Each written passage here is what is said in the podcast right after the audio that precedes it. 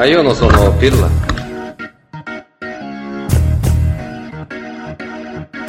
Milito, una finta in area, ancora! È il principe! Diego Milito! È il principe! Diventa re della notte di Madrid! La ripresa Messina! La ripresa Messina! Buon pomeriggio a tutti dalla voce di Sergio Cerboni di Interfans.org, qui per parlare all'indomani della partita Inter-Verona in compagnia con Mattia Altobelli e Marco Macca. Benvenuti ragazzi. Ciao, un saluto a tutti. Allora, Inter di nuovo che torna alla vittoria dopo un piccolo passo falso nelle ultime partite, ritornano i 3 punti, ancora una partita così non brillantissima dal punto di vista del gioco, del dominio, però riprendiamo la marcia scudetto e adesso mancano sempre meno partite, l'obiettivo è sempre più vicino. Comincio da te Mattia per qualche commento.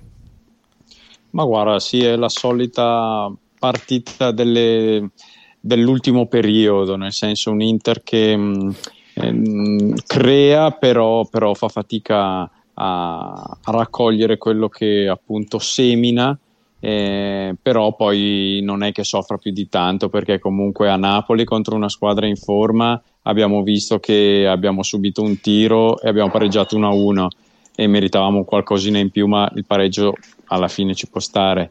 Con la Spezia abbiamo visto la stessa identica cosa, abbiamo preso il gol all'inizio, poi dopo abbiamo creato tanto e quindi se c'era una squadra che meritava eravamo noi.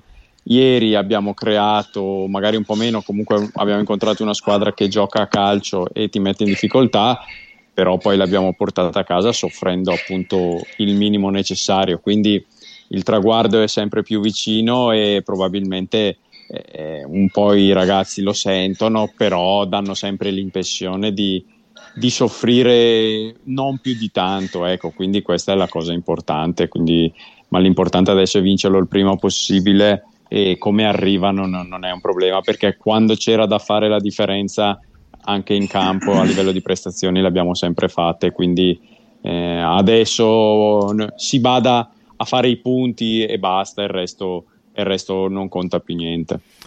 Marco, una cosa volevo chiederti, perché insomma ormai la formazione dell'Inter la conosciamo a memoria, no? Giocano sempre gli stessi 11. Questo secondo te è un po' un limite, cioè è un messaggio anche che vuole mandare Conte alla società, nel senso dire guardate che io sto facendo quello che sto facendo grazie sempre agli stessi 11 che giocano, che spremo, infatti comunque Barella, Brozovic ultimamente sembrano un po' così calati dal punto di vista fisico. No, io non credo ci sia un messaggio velato in questo caso alla società,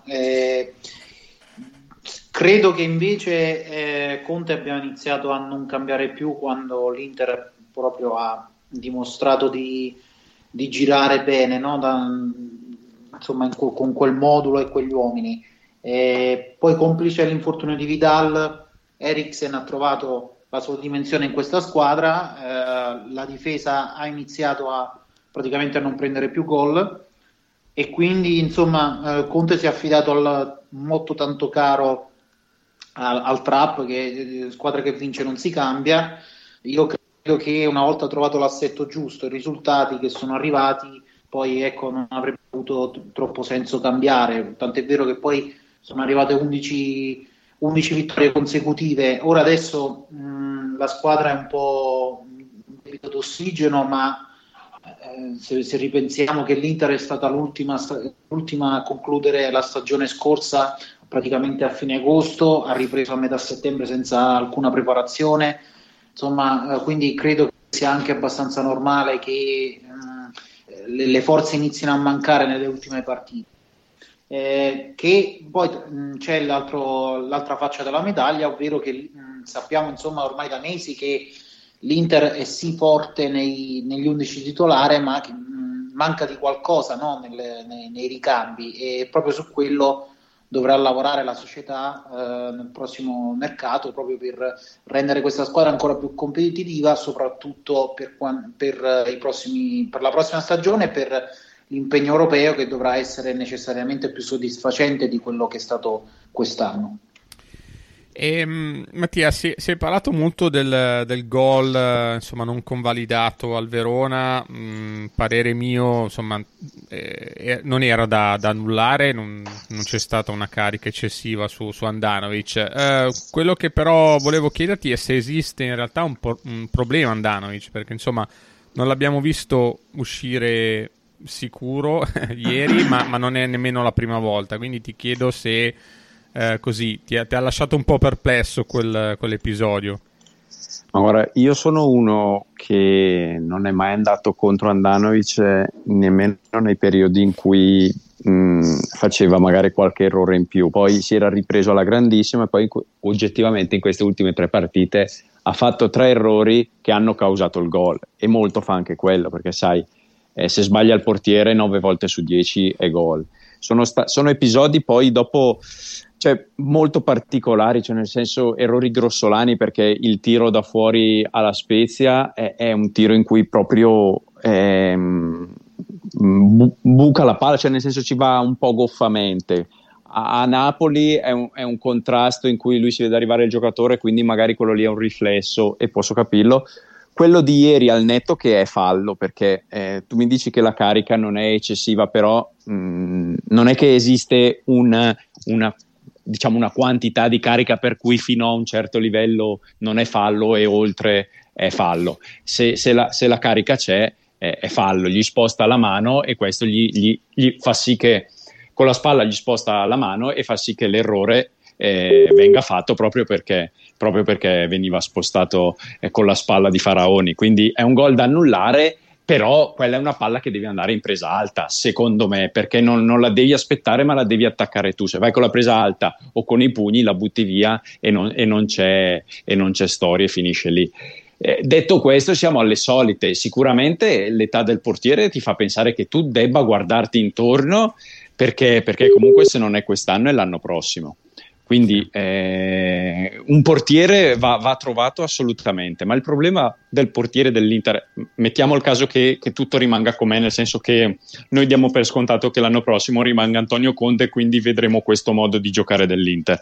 Il problema del portiere dell'Inter è che, oltre a saper parare, cosa abbastanza ovvia con i portieri, il nostro portiere deve anche saper giocare a calcio coi piedi molto bene, perché abbiamo visto quanto gioca. È molto bravo, sì. E Handanović negli ultimi anni con Spalletti, è nato da Spalletti, è migliorato tantissimo. Quindi devi prendere un portiere e devi impostarlo sotto quel punto di vista lì, perché non potendo andare a prendere i top player in porta, devi prenderne uno che deve crescere, quindi deve anche migliorare sotto quel punto di vista lì, perché con Conte devi giocare anche coi piedi. Quindi non è una scelta facile. Quindi sicuramente bisogna guardarsi intorno e trovare il sostituto, se non per quest'anno già per l'anno prossimo, se dovesse capitare un'opportunità di mercato magari anche già per quest'anno, ma io credo che l'anno prossimo il titolare all'inizio sia ancora lui, però bisogna cominciare a impostare un qualcosa di diverso con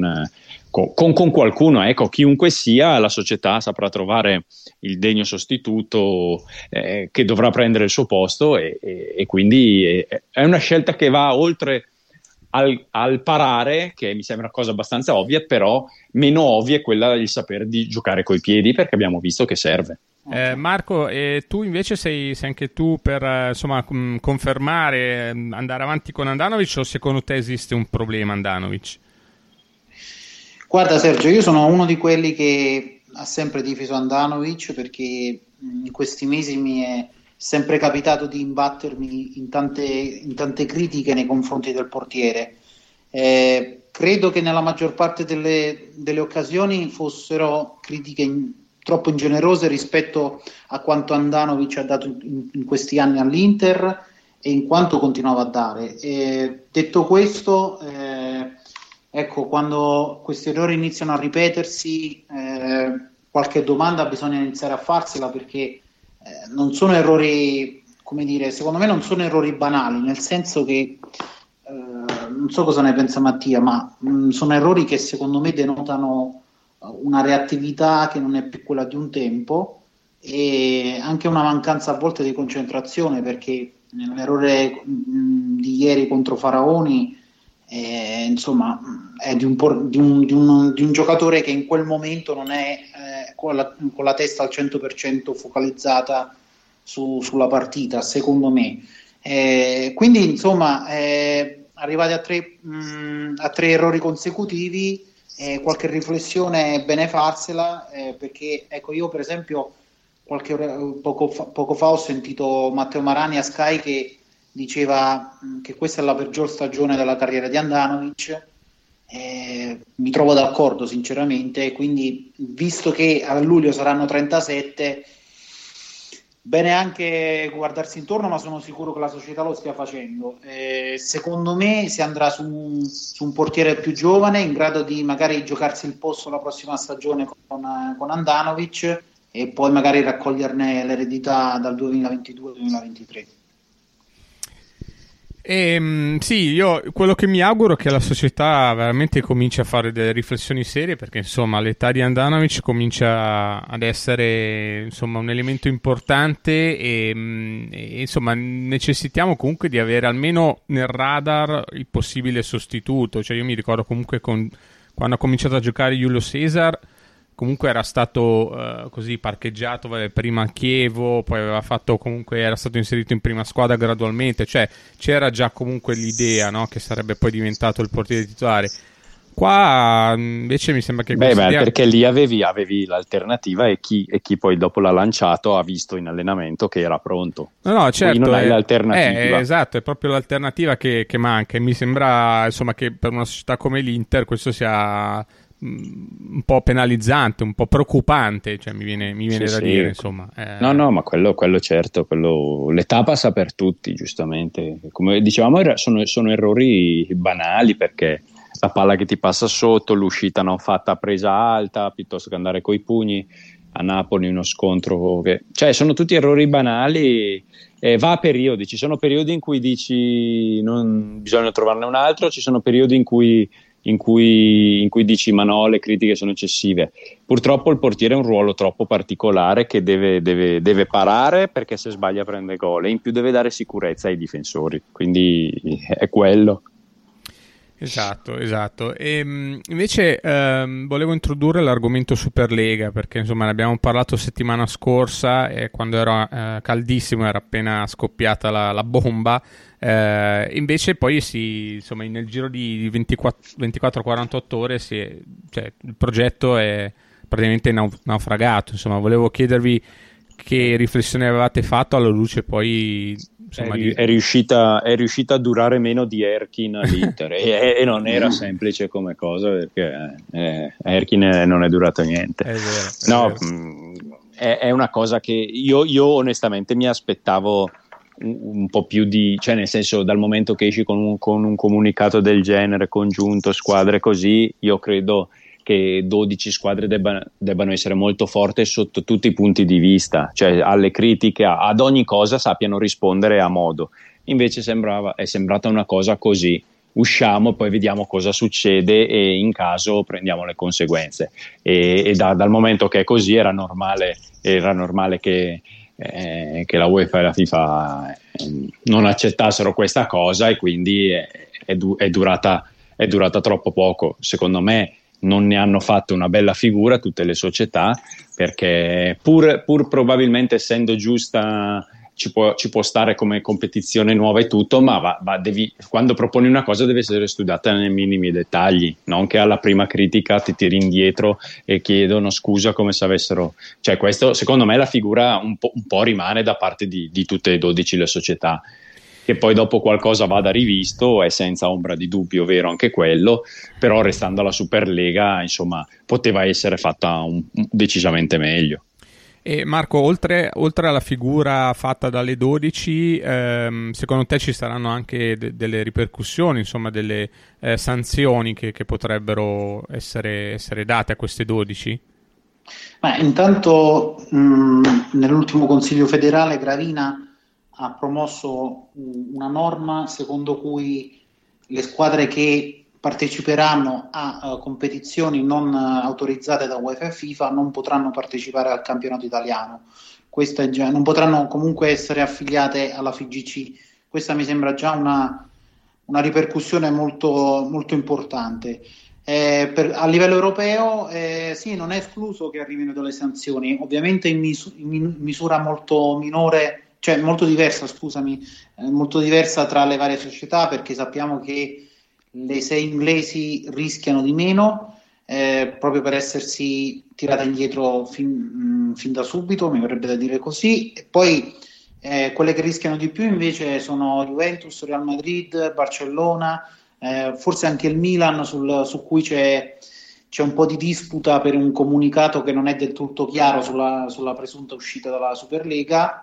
Inter, Atletico Madrid sono un po' nel guado, potrebbero rischiare qualcosa, però ecco, non credo a livello di esclusione dalle prossime coppe e quant'altro. E questo qualcosa, secondo te, cosa potrebbe essere? Una multa, dei punti di penalizzazione al prossimo girone?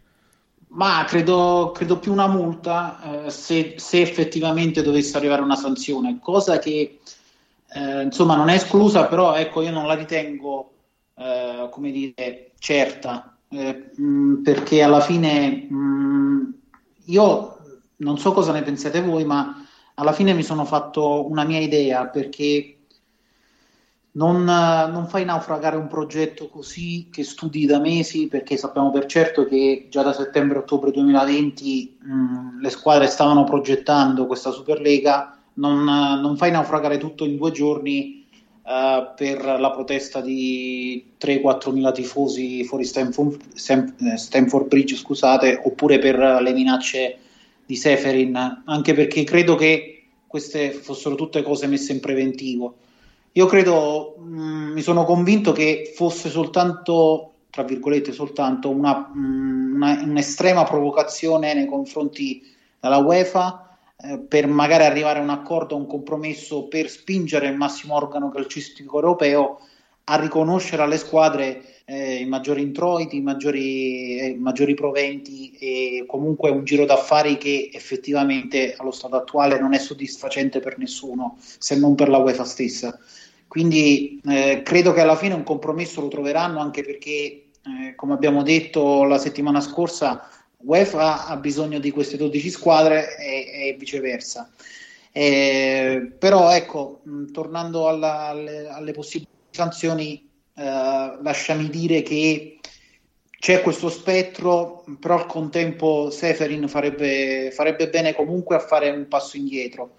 Io lo dico perché secondo me la qualità di una persona, la qualità di un vincitore si vede anche da come tratta i vinti, e usare questi toni durissimi, queste minacce, queste continue provocazioni non fa bene né al personaggio Čeferin, né alla UEFA, né al calcio europeo. Quindi io credo che, come ha detto Marotta, si stia nascondendo il vero problema del calcio di oggi, che è la sostenibilità.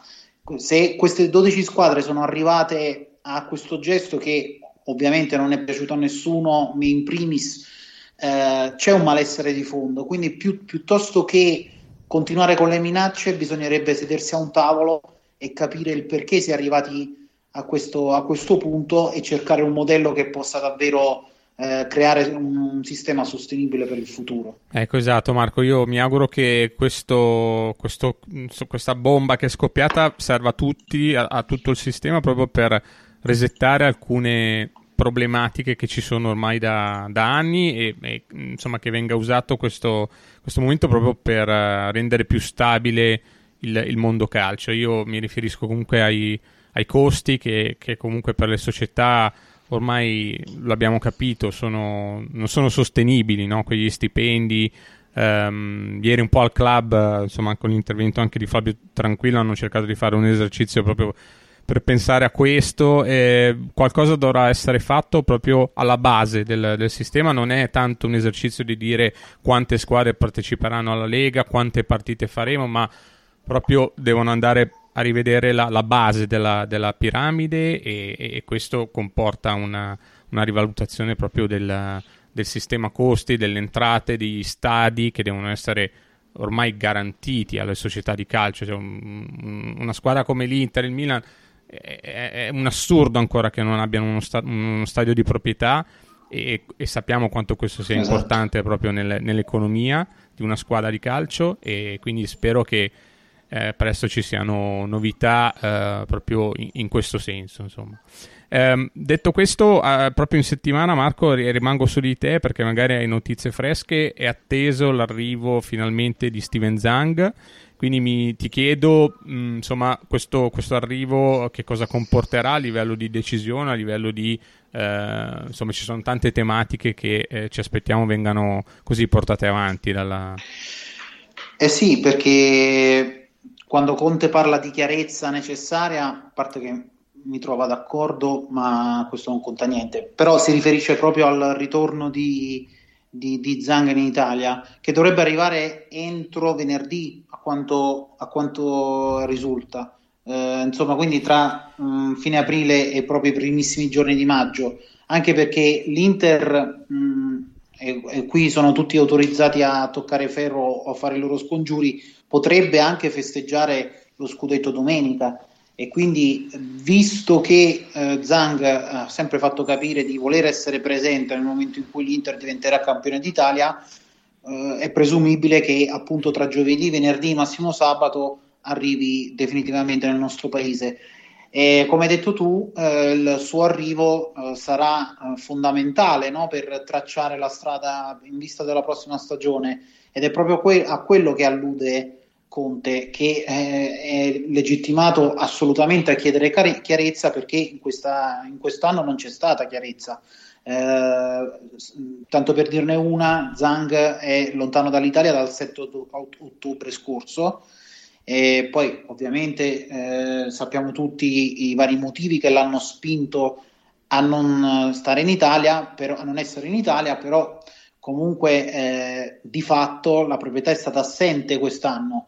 La dirigenza e l'allenatore sono stati bravissimi a tenere la squadra come in una bolla, a tenerla al di fuori da queste situazioni, da tutti i problemi societari, fino a traghettarla allo scudetto. Però ecco, disputare un'altra stagione così no, anche perché bisogna vedere cosa vuole fare Suning, se vuole vendere, se attraverso questo prestito vuole avere, spera di risolvere tutti i problemi che ci sono. Insomma, nessuno effettivamente sa quali siano le intenzioni di Suning. Non lo sa Marotta, che è l'amministratore delegato dell'Inter, non lo sa Antonello, che è la D corporate nerazzurro, non lo sa men che meno Antonio Conte. Quindi bisogna sedersi intorno a un tavolo tutti insieme per capire quali siano effettivamente i programmi dell'Inter. Molto serenamente, come ha detto Conte, non sarà un Villa Bellini bis come si è detto in questi giorni, però ecco, un confronto è assolutamente necessario,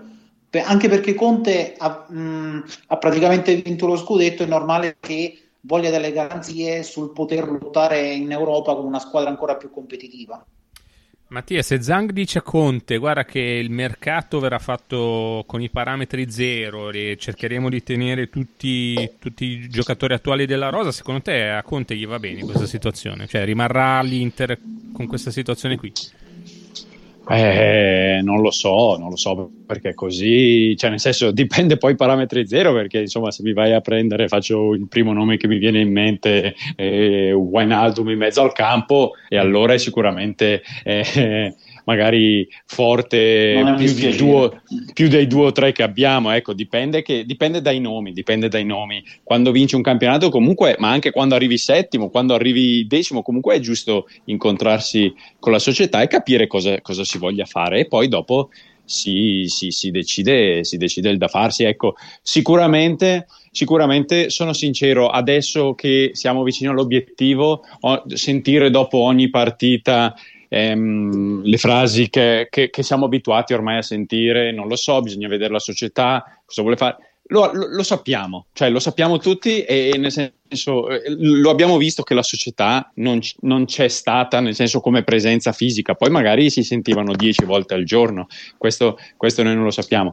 Sicuramente va programmata, perché comunque non è che ci sia tutto questo tempo per decidere cosa fare, su che obiettivi andare e chi cercare di prendere. Giusto programmare il futuro, però ecco, non farla diventare un'ossessione ogni giorno con interviste, con uscite, perché sennò dopo la situazione diventa sempre troppo pesante. Chi vince ha ragione a chiedere garanzie, e vedremo appunto cosa succederà, perché la rosa va sicuramente migliorata, va modificata, secondo me, con qualche nome, qualcuno lo puoi vendere, qualcuno a scadenza di contratto, qualche operazione si può ancora fare, però è ovvio che se tu vuoi andare avanti in Europa, e per avanti intendo almeno i quarti di finale di Champions League, devi fare almeno un paio di investimenti importanti.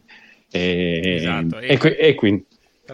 Tra questi, Marco, tu oggi hai scritto di Milinković-Savić, sai che è un nome a me molto, molto caro, ti chiedo appunto, è ancora presto, ce lo siamo detti, però potrebbe essere questo l'obiettivo, il regalo, anzi scudetto per Conte?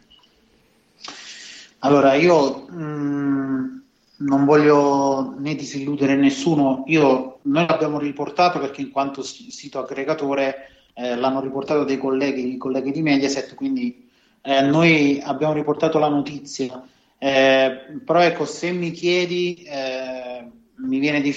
ti rispondo che mi viene difficile credere a un investimento del genere in un momento come questo. Saranno pochissimi i club in Europa che potranno permettersi acquisti milionari nella prossima estate. Quale potrebbe essere la valutazione di Savic adesso, diciamo, in questo tipo di mercato?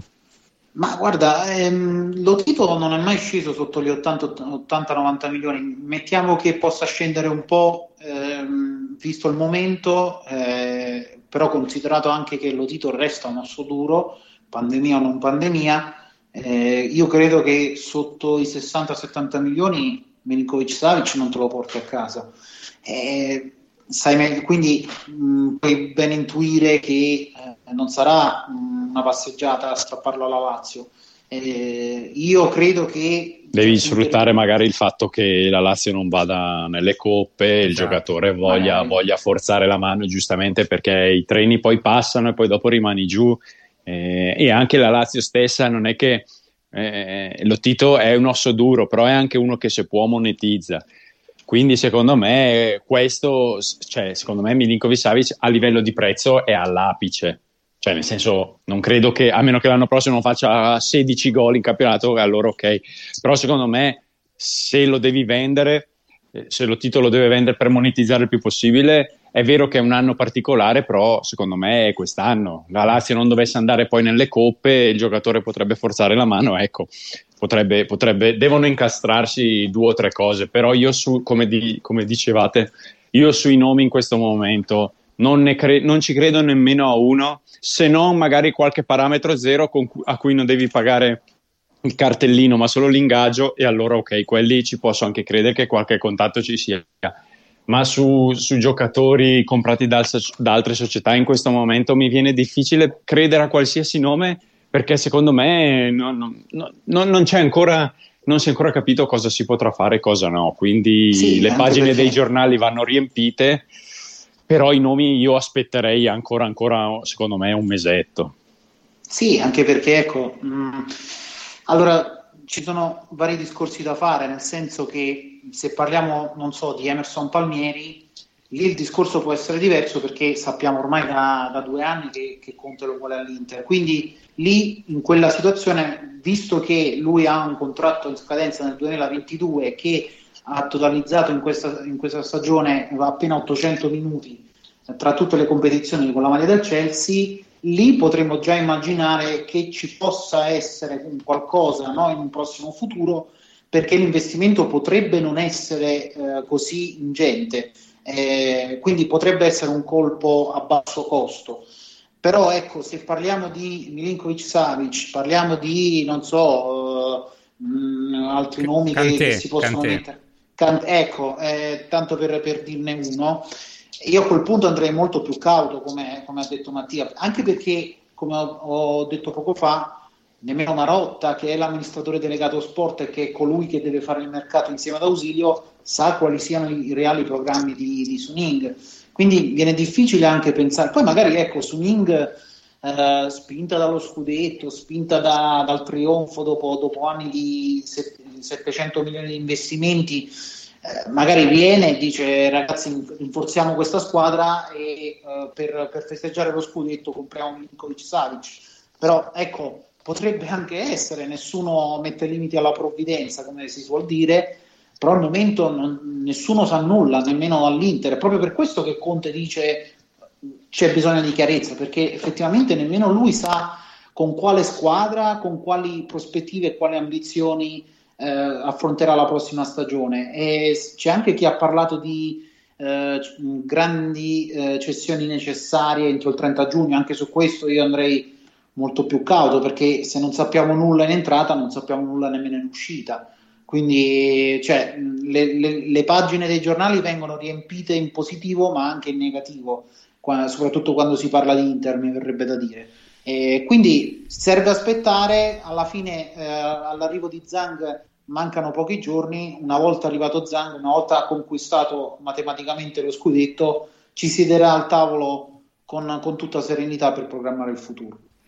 Va bene, allora manca davvero poco all'arrivo di Zhang, speriamo anche a questo scudetto. Io ringrazio Mattia Altobelli e Marco Macca di FC Inter 1908.it, l'appuntamento è per la settimana prossima. Grazie a voi, un saluto, ciao a tutti.